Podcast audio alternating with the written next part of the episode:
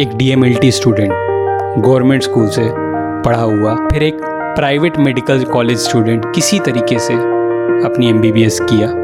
पर उसके बाद नीट पीजी में ऑल इंडिया 744th रैंक और आज एक बहुत ही फ़ेमस डर्माटोलॉजिस्ट जी हाँ उन्होंने अपनी residency from I M S B H U one of the best central sponsored college से की है।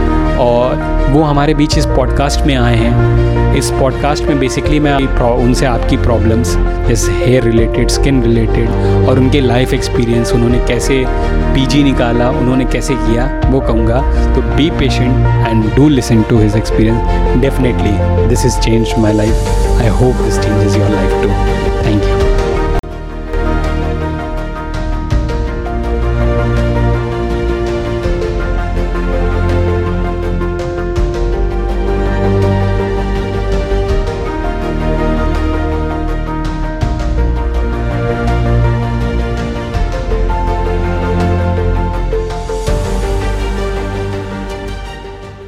Hello everyone, welcome to MediSnap. This is our first episode of our podcast motivational medico और ये series हम लोग ने एक उस इंसाइट के लिए बनाई है कि आप जान सकें the success story of great doctors और सिर्फ़ एक ये सक्सेस स्टोरी ये नहीं क्योंकि नेट पे अगर हम लोग सर्च करेंगे तो काफ़ी सक्सेस स्टोरीज मिलेंगी मेडिकल्स की जो टिल पीजी की है। इस चैनल के थ्रू हम एक 360 डिग्री इनपुट आपको बताना चाहते हैं अबाउट दी ग्रेट डॉक्टर्स की उनका not only pre med med बल्कि पोस्ट मेड मतलब graduation and how everyone is practicing so basically हमारा यही एक एम है इसमें कि आप जान सकें कि how great doctors think what are their approaches and how everything goes and इसी के साथ ये हमारा पहला एपिसोड है मोटिवेशनल मेडिको को। और आज जो हमारे गेस्ट हैं, वो बहुत ही मोटिवेशनल इंसान है। पर्सनली मैंने उनसे बहुत कुछ सीखा है। और अगर मैं उनका इंट्रोडक्शन दूँ तो he is doctor Vijay Kumar he is M B B S from Kasturba medical college and M D from institute of medical sciences B H U Banaras and अगर उनके बारे में मैं बोलना शुरू करूँ तो मेरे पास इतनी लंबी लिस्ट है कि शायद हमारा पॉडकास्ट भी कम पड़ जाए। उनके पब्लिकेशंस करें तो he is two time S T S awardee I C M R S T S उनको मिला है। दो टाइम उनके रिसर्च वर्क्स पे and he is the first one to conduct research on P R P के study and अगर उनके awards and prices की बात करूँ तो उन्होंने इतने फ़र्स्ट प्राइजेस इतनी विनर रहे, इतनी सारी क्विजेस के, कि मैं आपको एक पॉडकास्ट में बता नहीं सकता। इज़ अ प्रैक्टिसिंग डर्माटोलॉजिस्ट और अगर आप देखना चाहें तो उनका, उनकी सारी अचीवमेंट्स मैंने डिस्क्रिप्शन में डाल रखी है। तो बिना किसी देरी के let's begin our podcast motivational medico so हमारे साथ हैं doctor Vijay Kumar sir hello sir welcome to the show Thank you. Thank you, Devasis, for this amazing introduction. It's my pleasure you have invited me and it's my pleasure sir definitely काफ़ी motivation की ज़रूरत पड़ती है medical entrance में जाना medical में ये सब करना it's a different journey different journey than the normal life तो it's a really different amazing experience yes sir and we are really thankful कि आपने अपना कीमती समय अपनी प्रैक्टिस से निकाला हमारे लिए, हमारे व्यूअर्स के लिए। तो सर हमारे लिसनर्स को आप अपनी बिगनिंग के बारे में बताइए कि मतलब हाउ वॉज़ इट ऑल बचपन कैसा था आपका? Actually I was born in a poor family मैं काफ़ी गरीब घर से ही पैदा हुआ हूँ।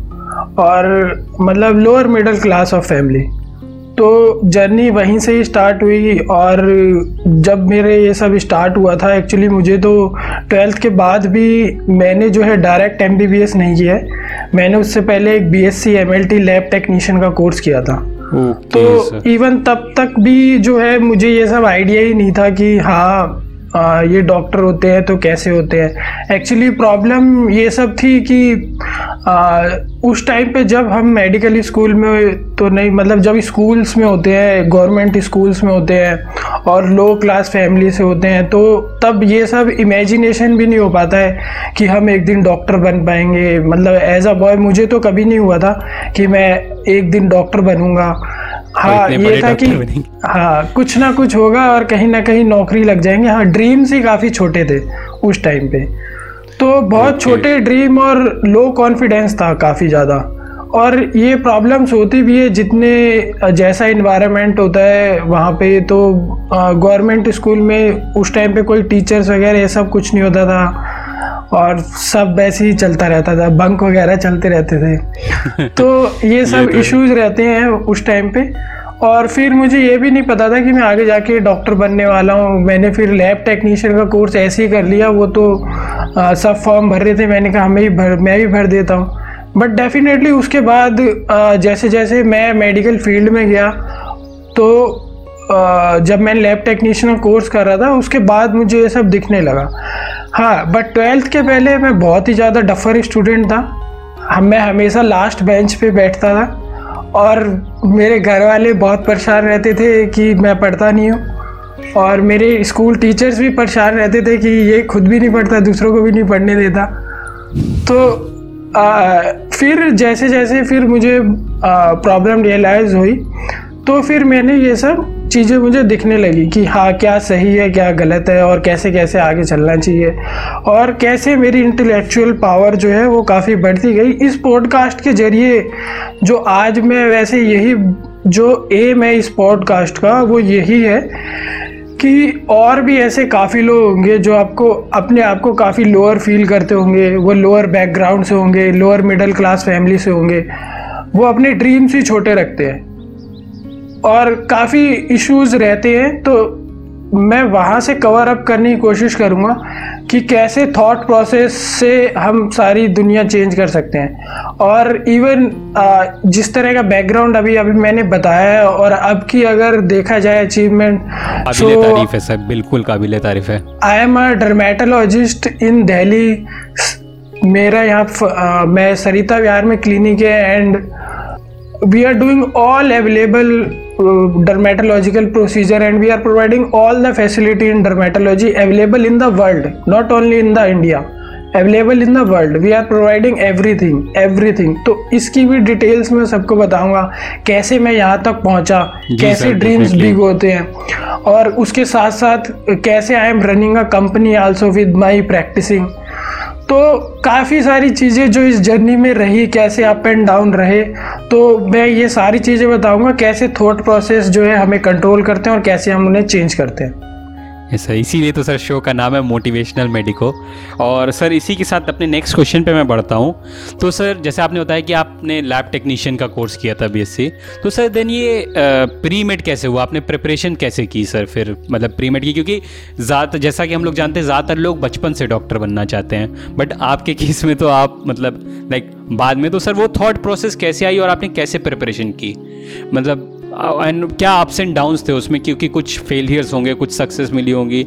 तो सर उसके बारे में आप कुछ बताना चाहेंगे सर हाँ डेफिनेटली डेफिनेटली जो थॉट प्रोसेस था वो इस तरह से हुआ क्योंकि आ, जो मेरा रहा था शायद जो मेरे वो था मुझे कभी भी ये नहीं रहा था कि मैं अ, जब मैं वो कर रहा था तो मुझे ये सब चीज़ें अच्छी लगनी। मैंने बताया मैं बहुत डफर स्टूडेंट था। और डफर इन द सेंस जो। कि अब मुझे रियलाइज़ होता है डफर नाम की कोई चीज़ होती नहीं है। सबका अपना अपना आ, एक फील होता है कि मुझे ये चीज़ अच्छी लग रही है मैं इसमें आगे काम करूँगा या नहीं करूँगा? मुझे ये चीज़ अच्छी लग रही है मैं इसमें आगे काम करूँगा या नहीं करूँगा? और अगर आप वो सब्जेक्ट को समझ पा रहे हैं नहीं समझ पा रहे हैं ये सब चीज़ें जो है तब इंट्रैक्शन जुड़ता है। और पढ़ाई का मतलब ये नहीं होता डेफिनेटली बहुत प्राइवेट स्कूल या पेरेंट्स फोर्स करके आपको अच्छे नंबर्स या मार्क्स दिलवा सकते हैं। बट एक जो फील आता है सब्जेक्ट का सब्जेक्ट की नॉलेज होती है वो आप तभी ही गेन कर पाते हो जब आपका उसके साथ अटैचमेंट और अट्रैक्शन होता है। तो ये सारी चीज़ें जब मैं मेड लैब टेक्नीशियन कोर्स कर रहा था, उसके बाद मुझे रियलाइज़ होने लगी कि ये तो ह्यूमन बॉडी तो बहुत ही इंटरेस्टिंग है।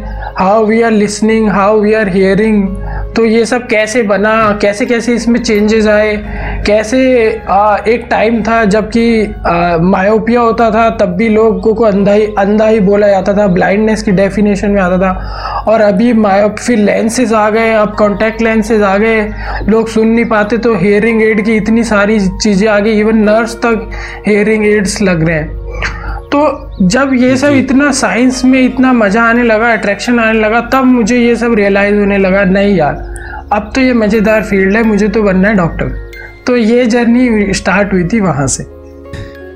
ओके सर तो sir how did K M C happen मतलब के एम सी मणिपाल आप कैसे गए? क्योंकि आपने बताया कि आप थोड़ा लोअर सोशल बैकग्राउंड से थे। तो sir how did you arrange और मतलब क्यों जाना पड़ा? क्योंकि लोगों का तो सपना होता है कि गवर्नमेंट मेडिकल कॉलेज जाऊँ।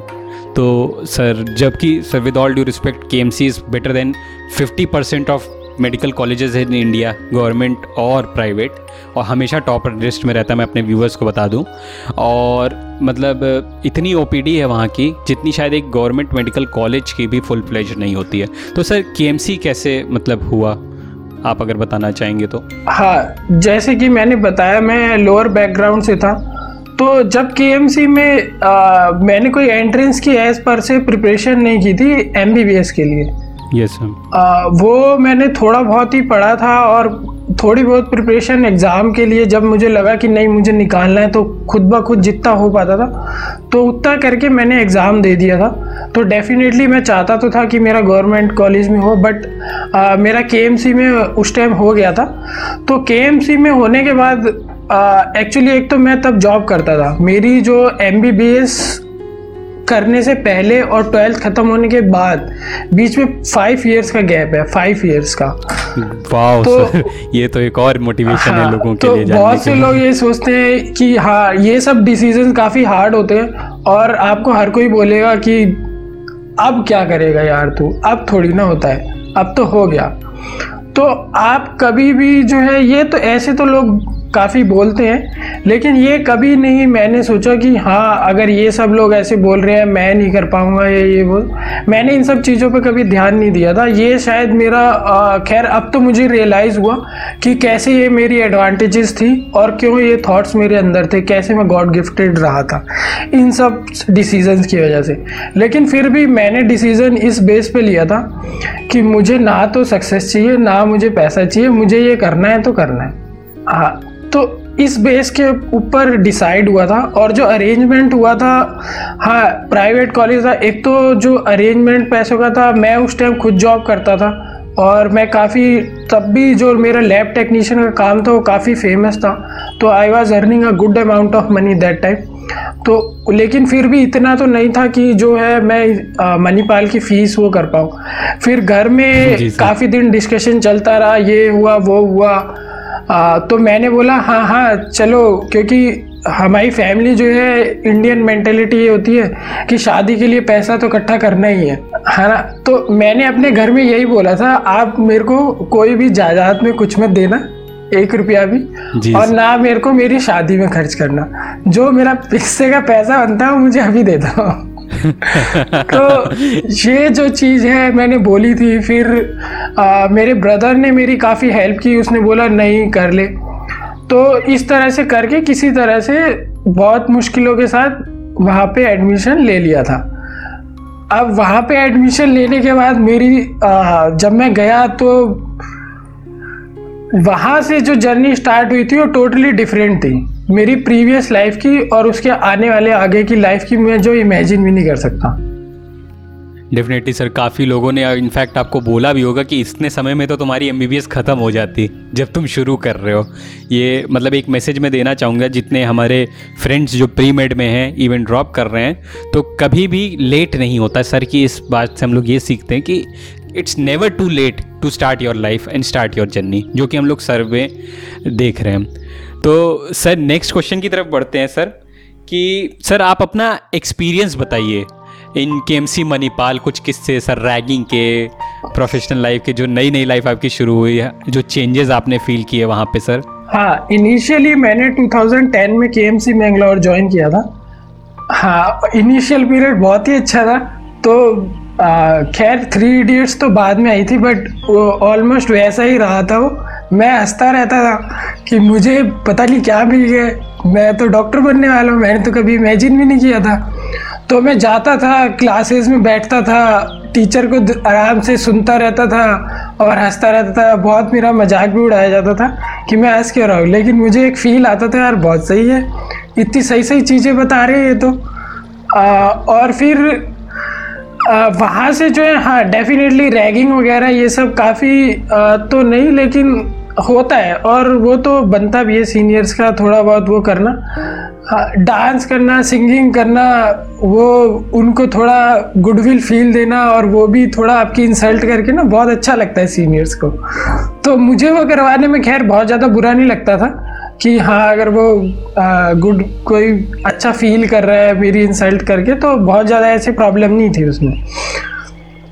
तो वहाँ पे रैगिंग वगैरह में ये सब चलता है थोड़ा बहुत। उसके बाद बट हाँ अगर आप जैसे जैसे परफॉर्म करने लगते हैं तो वही लोग जो सीनियर्स ही आपकी हर तरह से काफ़ी हेल्प करते हैं। क्योंकि वो उस रास्ते से ऑलरेडी गुजर चुके हैं। वो कुछ ना कुछ हर सीनियर गाइड करेगा। यस yes, ये तो मैंने भी मैं भी फील करता हूँ कि जो सीनियर जितना रैगिंग लेते हैं वो उतना ही आपसे मतलब अटैच हो जाते हैं बेसिकली हाँ.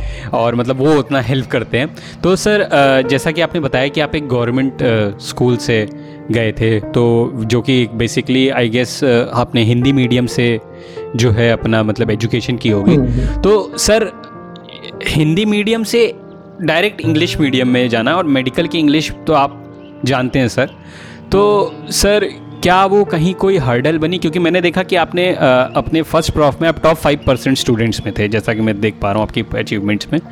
तो सर कैसे आपने उस हर्डल को पार किया सर? क्योंकि वो भी एक बहुत बड़ा हर्डल होता है जो आजकल के बच्चे फेस करते हैं सर। हाँ देखो डेफिनेटली बहुत प्रॉब्लम आई थी। और लेकिन मुझे ये पता था इंग्लिश इंडिया में क्या होता है कि अगर आपकी इंग्लिश अच्छी है तो आपको इंटेलिजेंट मान लिया जाता है या एजुकेटेड मान लिया जाता है।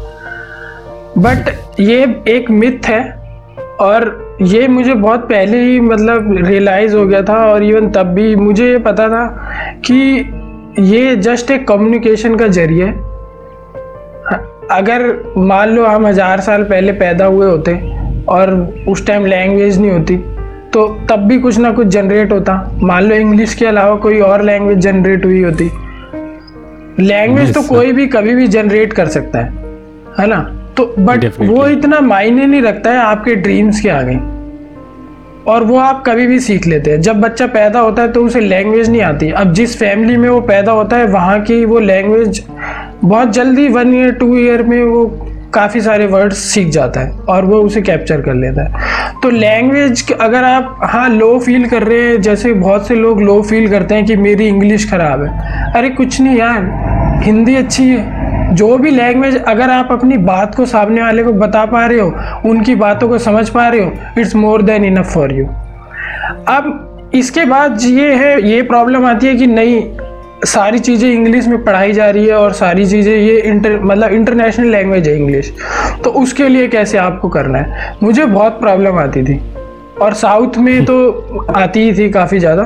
तो इंग्लिश में मेरा तो ये था कि आ, मैंने ये सोच लिया था कि आई एम मैं दोबारा से पैदा हुआ हुआ मैंने अपने माइंड में ये डाल दिया था मैं दोबारा से पैदा हुआ हूँ। और जितने भी वर्ड हैं वो मैं डिक्शनरी में एक एक एक एक करके देखता रहता था। और शुरू में प्रॉब्लम आती है। ये माइंड की इशू होता है कि आप कुछ भी नया सीखना चाहें तो वो कभी भी अच्छा नहीं लगता आपको। क्योंकि माइंड ये चाहता ही नहीं है आ, कि वो किसी तरह से आपको आपकी डेली लाइफ में कुछ रूटीन चेंज हो और जब जब न्यू होगा तो वो आपको एक बैड फीलिंग तो देता ही है। अगर आपका yes. आ, वो थोड़ा डिफ़िकल्ट है तो। और उसके साथ लैंग्वेज और इन सब में तो और प्रॉब्लम आती है और कुछ चीज़ें ये होती है कि लोग सपोर्ट करते हैं कुछ नहीं करते। बट डेफिनेटली ये सारी चीज़ें बहुत इजीली मैनेजेबल होती हैं। ये आपके ड्रीम्स को बिल्कुल भी अफेक्ट नहीं करती। इंग्लिश तो कोई कभी भी सीख सकता है इसके लिए कोई नहीं इंग्लिश क्या कोई भी लैंग्वेज आप सीख सकते हैं। मतलब अगर साउथ में जाएँ तो अगर आपका मेडिकल कॉलेज साउथ में है तो आपको वहाँ पर डिफरेंट लैंग्वेज सीखनी पड़ सकती है। कन्नड़ा मलयालम और साउथ के लोग अगर दिल्ली आते हैं तो उन्हें हिंदी सीखनी पड़ जाती है। इवन इवन आप आउट ऑफ़ कंट्री जाते हैं तो आपको फ्रांस मतलब डिफरेंट लैंग्वेजेस हैं वर्ल्ड में। वो आपको सीखनी पड़ सकती है लेकिन अगर आप सोच रहे हैं कि मैं वहाँ कैसे सर्वाइव करूँगा तो is just a very small thing उसके लिए मैं नहीं चाहूँगा कि कोई भी बिल्कुल भी इस पॉइंट को लेकर के चिंता करे कि मुझे लैंग्वेज अफेक्ट करने वाली। तो जब आप जाएँगे, वहाँ पे सुनेंगे, वहाँ पे रहेंगे, वो लैंग्वेज बहुत जल्दी से इजीली कैप्चर होने लग जाती है, उसमें ज़्यादा इशू नहीं आता। हाँ थोड़ी बहुत आप उतना अच्छा नहीं बोल पाएँगे, जैसे हम हिंदी या हम कॉमन लैंग्वेजेस बोलते हैं, हमें उतना अच्छा करना ही नहीं है उसमें। हमारा मोटिव ही नहीं है कि मेरे को वहाँ जाके मतलब पीएचडी चाहिए तो कन्नड़ा में या इंग्लिश में पीएचडी चाहिए। हमारा तो मोटिव ही कुछ और है। तो अपने मोटिव के हिसाब से आपको लैंग्वेज इनफ आ जाती है। उसके लिए बिल्कुल भी सोचना बेकार है। डेफिनेटली सर सर मैं अगली चीज़ आपसे ये पूछना चाहूँगा कि जैसे uh, लोग कहते हैं कि आजकल के बच्चे खासकर मतलब या लोग सोचते हैं कि मैंने जैसे आपका पूरा आपका देखा तो आपने इतनी रिसर्चेस की हैं इतने पब्लिकेशंस किए हैं ड्यूरिंग आपकी अंडर ग्रेड लाइफ तो लोगों का ये रहता है कि, अरे, मैं इस फलाना कॉलेज में नहीं हूँ, इसलिए मैं ये सब नहीं कर पा रहा। अरे, मैं एम्स में होता तो मैं ये कर लेता, मैं के में होता, कर लेता, मैं आईआईटी में होता तो ये चीज़ कर लेता। बट सिंस आप, जैसे आप भी एक मतलब अगर देखा जाए तो एक प्राइवेट कॉलेज में थे तो उनके लिए आप क्या कहना चाहेंगे कि मतलब is it necessary to be in a good college to be good हाँ तो मैं यहाँ पे एक बात कहना चाहता हूँ। जी सर। जो भी लोग ये पॉडकास्ट सुन रहे हैं इधर मेडिको और नॉन मेडिको बहुत इंपॉर्टेंट चीज़ मैं यहाँ ये बता रहा हूँ। अगर आपका कोई ड्रीम है और even not even a dream अगर आप कुछ भी करना चाह रहे हैं चाहे आप इंडिया के किसी भी कोने में मुझे सुन रहे हैं चाहे आप एक गाँव में हैं, चाहे आपके पास फैसिलिटी नहीं है, चाहे आप किसी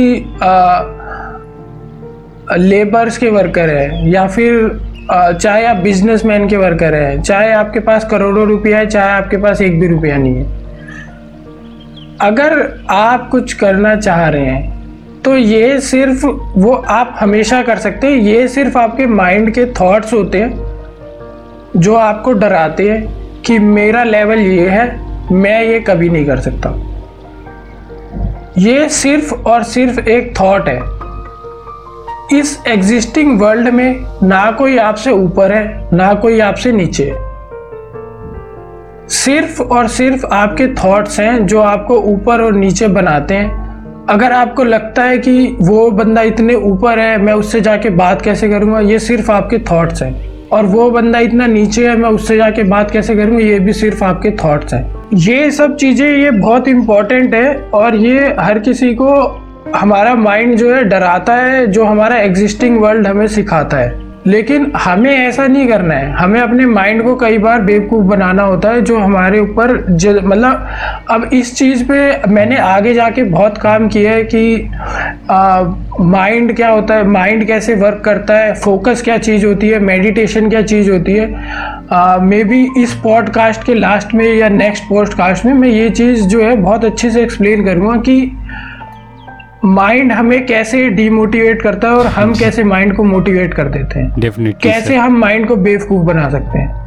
ये सारी चीज़ें बहुत इंपॉर्टेंट होती है। तो जैसे ये मेन क्वेश्चन से देवाशीष थोड़ा अलग हो गया था बट ये काफ़ी इंपॉर्टेंट था। लेकिन फिर भी मैं बता दूँ कि हाँ जब मैं मेडिकल कॉलेज में था तो डेफिनेटली ये लोग बोलते हैं सब फ्रेंड्स बोलते थे कि नहीं हाँ ये ऐसा है ये वैसा है। हम हम ये नहीं कर सकते हम प्राइवेट मेडिकल कॉलेज का है या हम इस क्विज़ में नहीं जा सकते उस क्विज़ में नहीं जा सकते हैं हम एस ये वो ऐसा कुछ नहीं है। डेफिनेटली सर है ना? आप हर कोई सब कर सकता है। आप किसी भी मेडिकल कॉलेज में हो आप डिफरेंट एस प्रोजेक्ट कर सकते हो। जो आप करना चाहो वो सब कर सकते हो। वो तो किसी ने रोका नहीं है। उसके बाद सामने वाला जो करना है वो उसकी मर्ज़ी। डेफिनेटली सर इसी पे सर मैं पूछना चाहूँगा कि एक अंडर ग्रेजुएट लाइफ में सर रिसर्च का क्या रोल होता है आपके हिसाब से? कि हाँ. मतलब रिसर्च क्या रोल प्ले करती है? आपके डेवलपमेंट में उसने क्या रोल प्ले किया? हाँ। आ, मैंने बताया कि जब मैंने एम ज्वाइन किया था मुझे वहाँ पे आने लगा था बहुत मज़ा।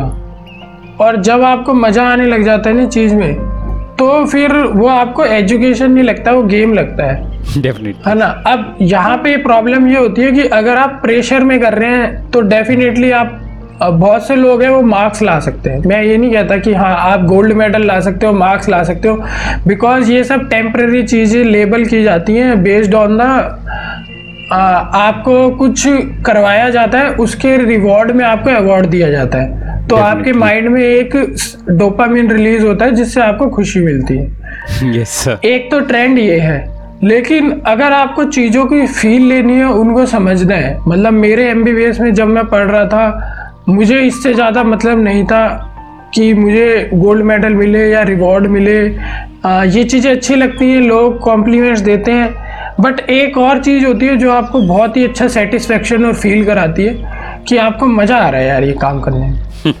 उसमें बेशक आपको ना मार्क्स थोड़े कम आए लेकिन मज़ा आता है। अब जब रिसर्च आप करते हैं ना जब मान लो कोई भी चीज़ आप वहाँ पढ़ रहे हैं तो अब पढ़ने वाला बंदा जो रट रहा है वो तो बोर हो जाएगा। मैं गारंटी दे रहा हूँ। वो बोर हो जाएगा और उसको ये सब प्रेशर लगने लगेगा और लगेगा यार करना है। पेरेंट्स ने बोला है करना है। या दिखाना है लोगों को तो करना है।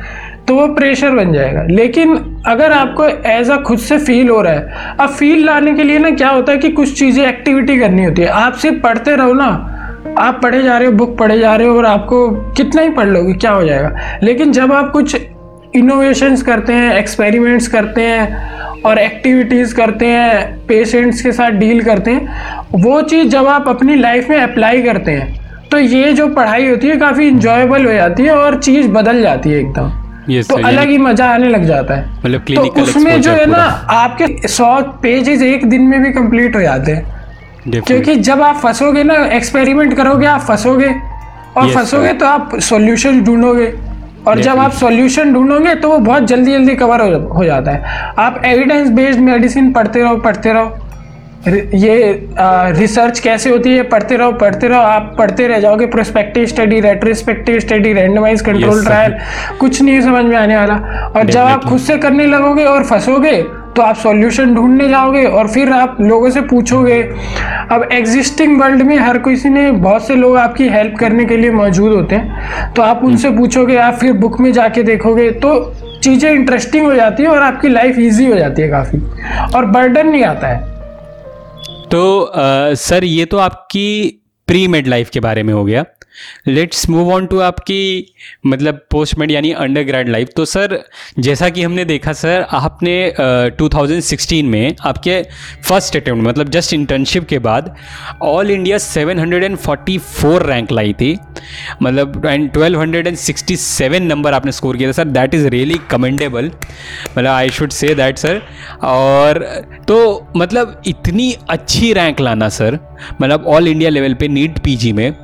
सर आपकी क्या अप्रोच थी कि आपने कैसे ये अचीव किया? मतलब आपने प्रिपरेशन कैसे की सर हाँ तो जैसे मैंने बताया था कि हाँ जब मेरा ये एकदम से टर्न हुआ कि मैंने जब एम बी ज्वाइन कर ली और एकदम से मैं बहुत ही ज़्यादा डफर और स्टूडेंट था और सडनली ये ड्रास्टिक चेंज किया ये मेरे अंदर आया तो अ, उसके बाद जब मुझे मज़ा आने लगा था तो इशू ये आने लगा था अब कि मैं बहुत पहले से ही जो है मेरी प्लानिंग एक्टिविटी रहती है।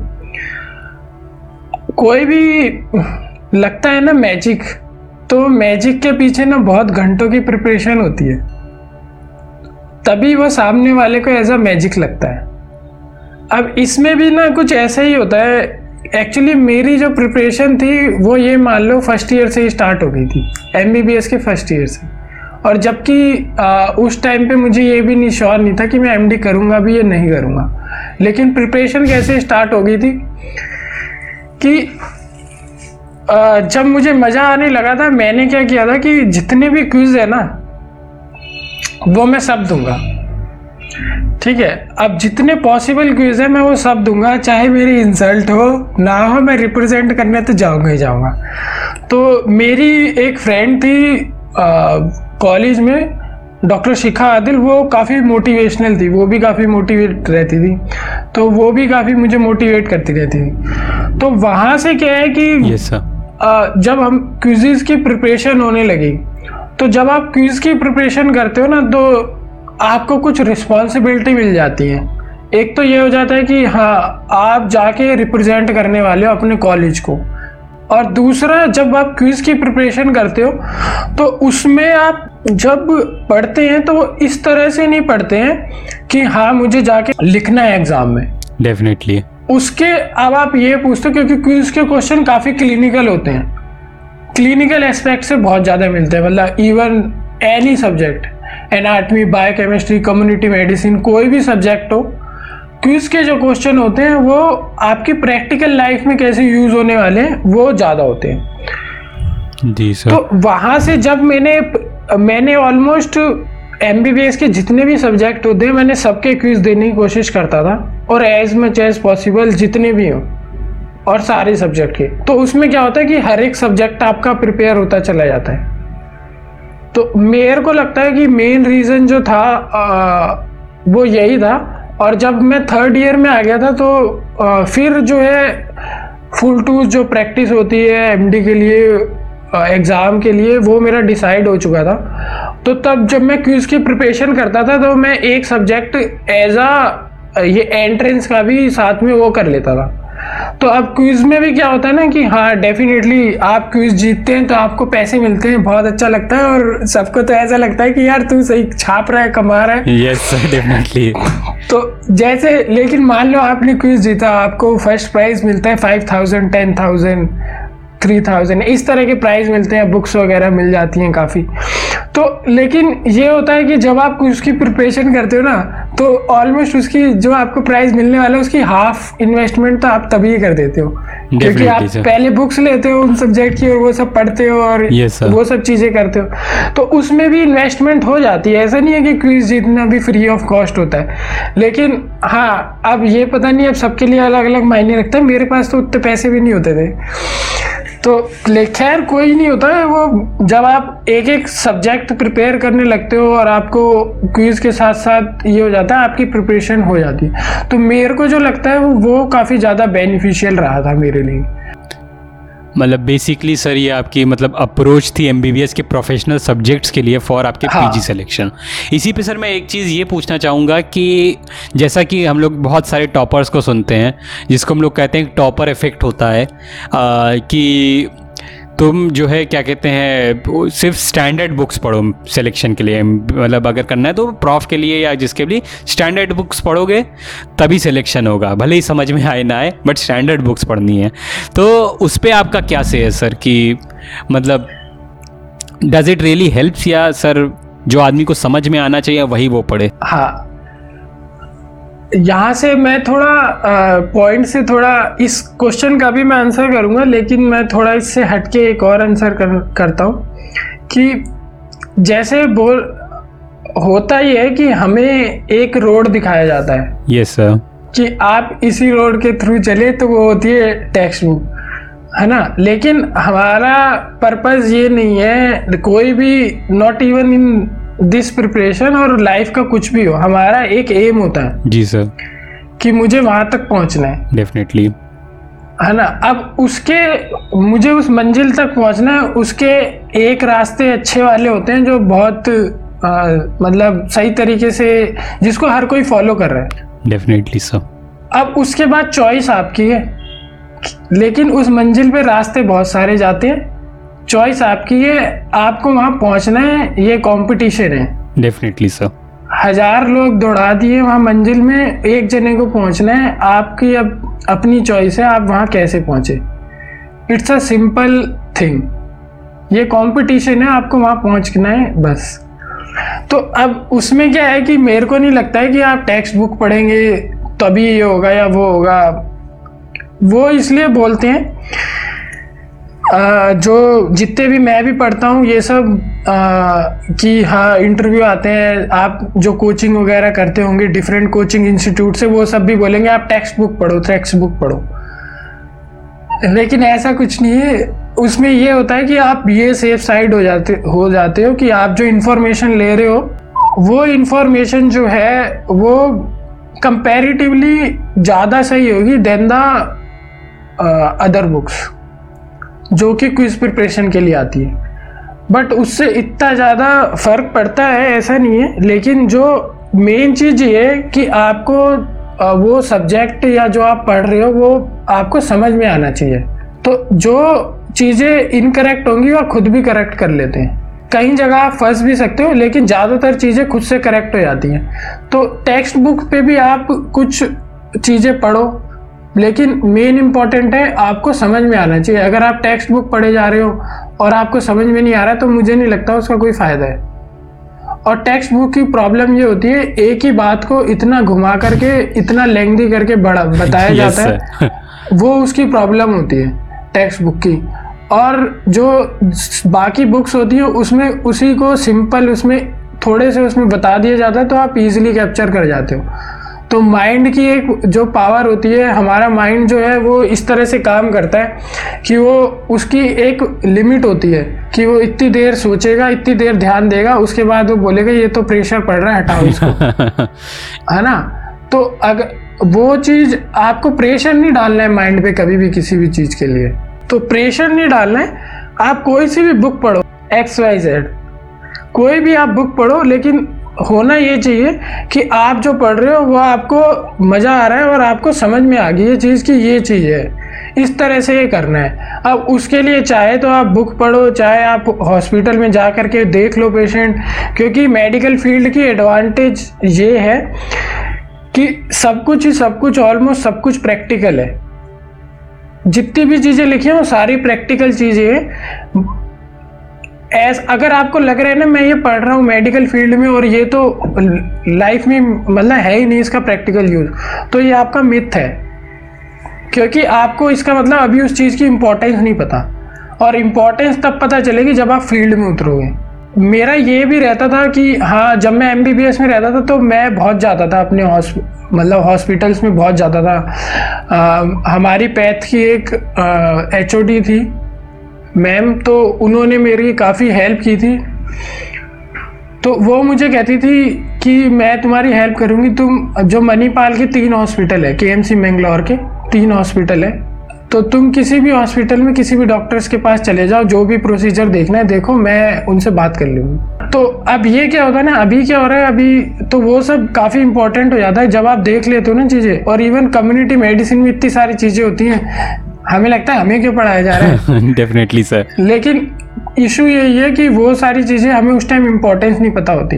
जब आपको इम्पोर्टेंस पता चल जाती ना कि इसका रियल लाइफ यूज़ ये है और हम इस चीज़ से कैसे प्रॉब्लम सॉल्व कर रहे हैं अपनी सोसाइटी की तब तो वो पढ़ने में मज़ा आ जाता है। बेसिकली जो थर्ड प्रॉफ वाले स्टूडेंट्स हमें सुन रहे हैं तो सर किस बात पे ज़्यादा ध्यान दें और पीएसएम को मतलब और उसको इंटरेस्टिंग करने की कोशिश करें। हाँ तो सारे subject A to Z anatomy physiology कोई भी सब्जेक्ट हो अगर आपको लग रहा है कि आपको ये जो है हमें क्यों पढ़ाया जा रहा है इसका मतलब एक ही है आपको अभी उसकी इम्पोर्टेंस नहीं पता। डेफिनेटली तो आप अपने टीचर से या उससे जाके पूछो यूट्यूब पे देखो नेट पे देखो आपको जब इम्पोर्टेंस पता चल जाएगी उसके बाद आप पे डिपेंड करता है कि आप उस चीज़ का सॉल्यूशन करना चाहते हैं या नहीं करना चाहते मतलब मैं उसमें इंटरेस्टेड हूँ इस तरह के सॉल्यूशंस में या नहीं। डेफिनेटली ये अलग बात हो जाती है बट हाँ चीज़ वही होती है कि आपको इम्पोर्टेंट है या नहीं। डेफिनेटली सर तो sir moving on to the next question sir जैसा सर जैसा कि हमने देखा, आपने ए आई पी जी में इतनी अच्छी रैंक लाई नीट पी जी में। तो सर जैसा कि आप जानते हैं इंडिया में एक सिनेरियो है सर प्लस एक थोड़ा सा सोशल बॉयकॉट रहता है कि, अरे, तुम तो प्राइवेट कॉलेज से हो। मतलब being from a private college आपको पहले ही बोल दिया जाता है कि आपके लिमिटेशंस हैं। आप ये नहीं कर सकते हो। मतलब प्राइवेट कॉलेज से, अरे, इसको क्या आता होगा? इसका तो प्री मेड भी नहीं हुआ। या, अरे, तुम्हें ये नहीं आता होगा, तुम नहीं कर सकते हो। बेसिकली ये सिखाया जाता है। तो सर, कहीं आपको, आपकी लाइफ में मतलब वो सोशल बॉयकॉट फेस करने को मिला हो, या आपने कोई ऐसा एक्सपीरियंस जिसने आपको कॉन्फिडेंस लो किया हो? और अगर किया था तो आप उसको ओवरकम कैसे किए, सर? तो वो मैं जानना चाहूँगा। हाँ तो ये काफ़ी इंटरेस्टिंग क्वेश्चन है। वैसे मैंने इसका आंसर पहले भी दिया था कि आप कहीं पे भी कैसे भी हैं तो ये सब कैसे थॉट्स प्रोसेस है बस। फिर से मैं बताता हूँ कि प्राइवेट कॉलेज जो है आ, हो सकता है आप डिफरेंट प्राइवेट कॉलेजेस में हो जो मुझे सुन रहे हैं और हो सकता है आप डिफरेंट गवर्नमेंट कॉलेजेस में हो। जो कि डिफरेंट एरिया में, थोड़े विलेज एरिया में भी हैं गवर्नमेंट कॉलेजेस हमारे। और हो सकता है एम्स में भी हो। और एम्स भी डिफरेंट एम्स तो आप कहीं पे भी हैं, इसका, उससे कोई लेना देना नहीं है। आप डिफरेंट तरह की प्रॉब्लम्स आपके साथ हो सकती हैं आपके कॉलेजेस में, मैं मानता हूँ। हज़ार प्रॉब्लम्स है है ना? हज़ार प्रॉब्लम्स है। आप मुझे बोलोगे ना कि मैं इस प्राइवेट कॉलेज में हूँ और इवन मुझे अब काफ़ी जूनियर्स बोलते भी हैं फ़ोन भी करते हैं कि नहीं नहीं, मैं तो यहाँ पे हूँ और मेरे यहाँ तो कुछ पढ़ाया ही नहीं जाता और ये है वो है। वो मुझे हज़ार प्रॉब्लम्स बोलते हैं, मैं बोलता हूँ कि नहीं तो पास एक लाख प्रॉब्लम्स है। है ना? लेकिन प्रॉब्लम्स कितनी भी हो, हमें उस पर फोकस ही नहीं करना है। कितनी भी प्रॉब्लम्स हो, हमें उस पर फोकस ही नहीं करना है। हाँ जो जो बोल रहे हैं, बोलते रहो, हमें तो वही करना है जो हमें करना है। और एक ना, अंदर से ना, वो होता है कि आपको करना ही करना है। मेरे को ये था कि जब मुझे फील होने लगा कि मैं रात को जब मैं सोता था तो सोने से पहले यही चीज़ शायद जो है, मेरे को लगता है मेरा गॉड गिफ्टेड है। कि जब मैं रात को सोने जाता हूँ तो सोने से पहले जितनी भी प्रॉब्लम्स होती है ये सब होती हैं तब मुझे एक फील आता है यार ये सब है। प्रॉब्लम्स हैं लाइफ में। लेकिन yes. मैं तो मेरे को जो करना है ना वो एक बार मैं करके जाऊँगा इस अपनी इस लाइफ में। चाहे कितना भी एफर्ट लगे है ना? तो मैं अपना हंड्रेड परसेंट क्योंकि मेरे पास खोने के लिए तो कुछ है ही नहीं। है ना? तो अपने पास खोने के लिए जब कुछ है ही नहीं तो अपना जितना एफर्ट है वो लगा के एक बार ट्राई तो बनता है। उससे तो कोई रोक नहीं सकता आपको। तो आप जहाँ पे भी हैं, जिस भी कंडीशन में आप अपना हंड्रेड परसेंट दे करके एक ट्राई तो मारना बनता है। ये आपका पूरा अधिकार है। इसको कोई नहीं बदल सकता, ना कोई situation thousand problems parents problem society problem teacher problem ये प्रॉब्लम वो प्रॉब्लम हर प्रॉब्लम ये आपका अधिकार नहीं छीन सकता। नेक्स्ट क्वेश्चन सर मैं ये पूछना चाहूँगा, जो हमारे पेरेंट्स देख रहे होंगे या जो बच्चे अब मेडिकल में आना चाहते हैं तो देर इज़ समथिंग सर कि मतलब जैसा अभी मैंने बताया कि प्राइवेट गवर्नमेंट सर आप इसके बारे में क्या बोलेंगे कि एक प्राइवेट कॉलेज में और एक गवर्नमेंट कॉलेज में क्या फ़र्क होता है? या आपको क्या ऐसा लगता है कि आपके कॉलेज से आपको वो एडवांटेज मिला जो आप अपनी लाइफ में सक्सेस कर पाए, जो शायद आपको या आपके दोस्तों को नहीं मिला? या क्योंकि एक अभी तक तो सर यही फैक्ट है कि प्राइवेट कॉलेज मतलब फ़ीस ज़्यादा बट असली में जो एक रियलिटी है, वो क्या है, वो मैं आपसे जानना चाहता हूँ सर कि मतलब जो आपको हेल्प की अपनी लाइफ में। मणिपाल जो के एम सी मैंगलोर है डेफिनेटली प्राइवेट कॉलेज है। आ, और मुझे खैर government M B B S college का तो एक्सपीरियंस नहीं है लेकिन मेरे को गवर्नमेंट एम डी कॉलेज का एक्सपीरियंस है। और जब मैं यहाँ से वहाँ गया था साउथ में तो एक्चुअली साउथ के पीपल जो है वो बहुत हेल्पफुल और सपोर्टिव है। और वहाँ पे जो प्राइवेट कॉलेज है वहाँ पे टीचर्स वगैरह डेफिनेटली आपकी बहुत ज़्यादा हेल्प करते हैं। और ये, और इवन अगर आप गवर्नमेंट में भी हैं तो वहाँ पे भी लोग मिल जाएँगे आपको, जो आपकी हेल्प करेंगे। और ऐसा नहीं होता है कि हाँ प्राइवेट कॉलेज है, होता है कि आपको लगेगा कि हाँ यार, यहाँ तो पढ़ाया नहीं जा रहा, ये नहीं हो रहा, वो नहीं हो रहा। फिर वही आ जाता है कि प्रॉब्लम्स तो हज़ार गवर्नमेंट में भी है और हज़ार प्राइवेट में भी हैं। बट डिपेंड ये करता है आप फोकस किस पे कर रहे हैं। मेरी जो प्रिपरेशन रहती थी प्राइवेट कॉलेजेस में भी अगर आप किसी भी कॉलेज में हैं कुछ पेशेंट्स तो आते ही हैं सब जगह। Yes, ऐसा तो है नहीं कि पेशेंट्स नहीं आ रहे। डेफिनेटली सर और उसके बाद अभी तो इतना चेंज आ चुका है कि आप चाहे गवर्नमेंट में या प्राइवेट में आ चुके हैं इतनी सारी आपको एजुकेशनल वीडियोस पेशेंट्स वगैरह सब ऑनलाइन मिल जाता है। यस सर है ना? अब ये डिसएडवांटेज भी है कि अभी जैसे कोविड सिनेरियो है अब बहुत से लोग तो बैठ गए होंगे कि हाँ भाई हॉस्पिटल बंद हो गए हैं। कॉलेज चल नहीं रहे हैं। तो अब हम कैसे पढ़ें, क्या करें? अब यही है, अब आप पे डिपेंड करता है कि फोकस आप कहाँ पे कर रहे हो। है ना? अब लॉकडाउन है लॉकडाउन चल रहा है, अब जैसे प्रैक्टिशनर हैं हमारे सब प्रैक्टिशनर बैठ गए कि भाई लॉकडाउन चल रहा है अब हम क्या करें? लेकिन फिर भी मेरी प्रैक्टिस मैंने लॉकडाउन में इतनी सारी प्रिपरेशन की कि मैं कैसे अपने रिजल्ट्स इंप्रूव करूँगा अब आगे पेशेंट्स के लिए।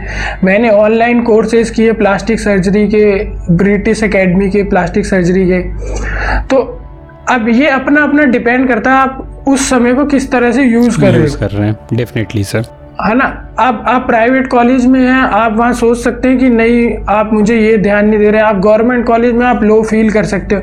तो ये सब आपके थॉट्स हैं सिर्फ़ जो आपको परेशान कर रहे हैं। लेकिन आपको अपने आप को समझाना है ऐसा कुछ नहीं है। मेरे को आज मान लो कि ये चीज़ सीखनी है। मुझे जाके देखना है कि आ, मेरे को मलेरिया के बारे में सब जानना है। तो आप मलेरिया के पेशेंट तो आपको नेट पे मिल जाएँगे वहाँ मिल जाएँगे। आप एक जा वार्ड में जाके घूम के आ जाओ फीवर का पेशेंट तो होगा। और उसको, उसकी हिस्ट्री वगैरह सब स्टार्ट कर दो, ये सब अपना, आप कहीं ना कहीं से कोई वे निकाल लोगे कि मुझे आज ये सीखना है, मुझे ये सर्जरी सीखनी है या ये प्रोसीजर सीखना है तो आप नेट पे जाके देख सकते हो आराम से, है ना? अगर आपको सोशल मीडिया डिस्टर्ब कर देता है, लेकिन आप जा कर के आराम से देख सकते हो। हर हर सर्जरी की वीडियोस मिल जाती हैं आजकल कैसे अप्रोच है। बस वो आ गया उसके बाद तो जब आप पढ़ोगे ना अरे तो आपको लगे क्या लिखा है यार ये तो कुछ नहीं अभी तो देखा है मैंने। तुम बोलो तो मैं कर डालू अभी। डेफिनेटली सर डेफिनेटली तो ये डिफरेंस आ जाता है। Yes sir in the next episode आप उसको कैसे डिस्क्राइब करेंगे? मतलब आपने एक स्टीरियोटाइप को गलत प्रूफ करके ऑल इंडिया इतनी अच्छी रैंक लाई लाइक टॉप रैंक सर तो मतलब बीइंग ऑन द टॉप क्या फीलिंग थी उस समय? कर रहे होते हो। आपका माइंड आपको लर्न करने से हमेशा हिंड्रेंस करता है कि ये डिफ़िकल्ट काम है भाई, ये तो नहीं करना है। है ना कि जैसे अप्रोच करना है या कार्डियक एग्जामिनेशन करना है रिस्पायरेटरी एग्जामिनेशन करना है। बिलीव मी मैं रूम में ऊपर से नीचे चारों तरफ़ की वॉल में कोई ऐसी जगह नहीं बची थी जहाँ पे खाली पेपर वर्क जो हमारे जो सीनियर्स या बहुत लोग एमबीबीएस कर चुके हैं उनके लिए और जो आपकी लाइफ से भी रिलेटेड है सर कि जैसा कि मैं देख सकता हूँ कि सर आपकी जो रैंक थी उस पर सर आपको एम मेडिसिन भी मिल सकता था एमडी रेडियोलॉजी भी मिल सकता था। इवन हर ब्रांच मिल सकती थी, सर, जो आप विश करते। तो एम डी डर्माटोलॉजी क्यों लिया आपने? और मतलब अगर कोई एम डी डर्माटोलॉजी परस्यू करने की सोच रहा है, या जो इवन कर भी रहे हैं तो इसके फ्यूचर एस्पेक्ट्स क्या हैं, सर, उनके लिए? कि वो आगे क्या क्या कर सकते हैं, जो एम डी डर्माटोलॉजी मतलब सीनियर्स देख रहे हैं या जान रहे हैं, सर?